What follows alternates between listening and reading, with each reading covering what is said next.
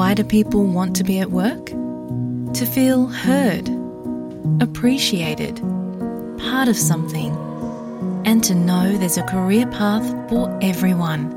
Inclusive workplaces are linked to increased innovation, productivity, and employee satisfaction. Make your organisation a place where people want to be. For inclusion and diversity training, visit inclusion-program.com.au. ਤੁਸੀਂ ਹੋ SBS Punjabi ਦੇ ਨਾਲ।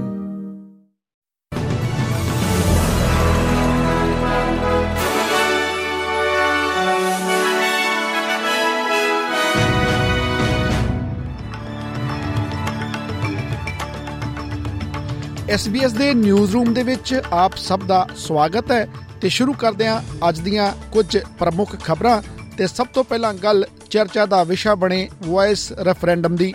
Australia ਦੇ ਵਾਤਾਵਰਣ ਮੰਤਰੀ ਤਾਨਿਆ ਪਿਲਬਰਸੇਕ ਨੇ ਆਖਿਆ ਹੈ ਕਿ ਫੈਡਰਲ ਸਰਕਾਰ ਆਪਣੇ ਅਗਲੇ ਕਦਮ ਨੂੰ ਨਿਰਧਾਰਿਤ ਕਰਨ ਦੇ ਲਈ ਸਵਦੇਸ਼ੀ ਆਵਾਜ਼ ਦੇ ਸੰਸਦੀ ਜਨਮਤ ਸੰਗ੍ਰਹਿ ਦੇ ਨਤੀਜਿਆਂ ਦੇ ਮਗਰਲੇ ਕਾਰਨਾਂ ਦੀ ਜਾਂਚ ਕਰੇਗੀ।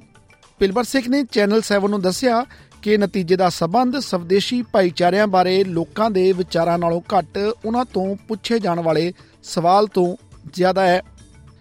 ਇੰਡੀਜੀਨਸ ਵਾਇਸ ਟੂ ਪਾਰਲੀਮੈਂਟ ਦੇ ਪ੍ਰਮੁੱਖ ਨਾ ਪ੍ਰਚਾਰਕ ਵਾਇਰਨ ਮੁੰਡਾਈਨ ਨੇ ਪ੍ਰਧਾਨ ਮੰਤਰੀ ਐਂਥਨੀ ਐਲਬਨੀਜ਼ੀ ਨੂੰ ਅਪੀਲ ਕੀਤੀ ਹੈ ਕਿ ਸਵਦੇਸ਼ੀ ਭਾਈਚਾਰਿਆਂ ਨੂੰ ਪ੍ਰਭਾਵਿਤ ਕਰਨ ਵਾਲੀਆਂ ਅਸਲ ਸਮੱਸਿਆਵਾਂ ਤੇ ਵਿਚਾਰ ਕੀਤਾ ਜਾਵੇ।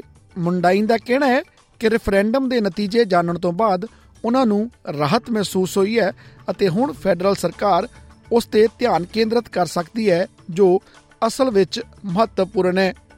ਗੱਲ ਇਜ਼ਰਾਈਲ ਤੇ ਹੋਏ ਹਮਲੇ ਦੀ ਕਰੀਏ ਤਾਂ ਆਸਟ੍ਰੇਲੀਆ ਦੀ ਸੰਸਦ ਨੇ ਅੱਤਵਾਦੀ ਸਮੂਹ ਹਮਾਸ ਦੁਆਰਾ ਇਜ਼ਰਾਈਲ ਤੇ ਕੀਤੇ ਹਮਲਿਆਂ ਦੀ ਨਿੰਦਾ ਕੀਤੀ ਹੈ।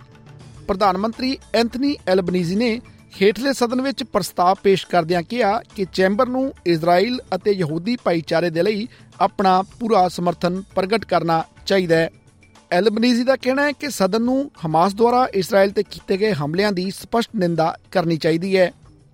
ਉਹਨਾਂ ਕਿਹਾ ਕਿ ਇਹਨਾਂ ਹਮਲਿਆਂ ਨੂੰ ਅਤਵਾਦੀਆਂ ਘਨੌਣੀਆਂ ਕਾਰਵਾਈਆਂ ਕਹਿੰਦੇ ਨੇ, ਜਿਨ੍ਹਾਂ ਨੇ ਨਾ ਸਿਰਫ ਇਜ਼ਰਾਈਲ ਬਲਕਿ ਫਲਸਤੀਨ ਵਿੱਚ નિર્ਦੋਸ਼ ਨਾਗਰਿਕਾਂ ਨੂੰ ਪ੍ਰਭਾਵਿਤ ਕੀਤਾ ਹੈ।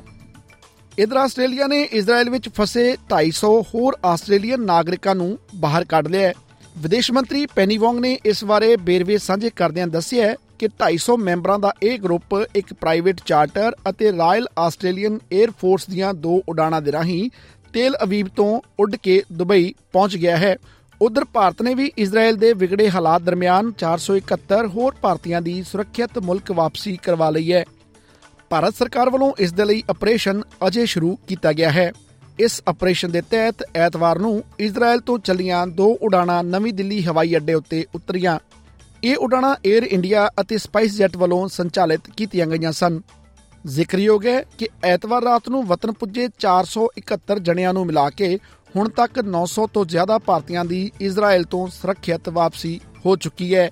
ਤਾਂ ਇਸ ਦੇ ਨਾਲ ਹੀ ਖਤਮ ਹੁੰਦਾ ਹੈ ਅੱਜ ਦਾ ਨਿਊਜ਼ ਬੁਲੇਟਿਨ SBS ਪੰਜਾਬੀ ਤੋਂ, ਮੈਂ ਹਾਂ ਪਤਰਸ ਮਸੀ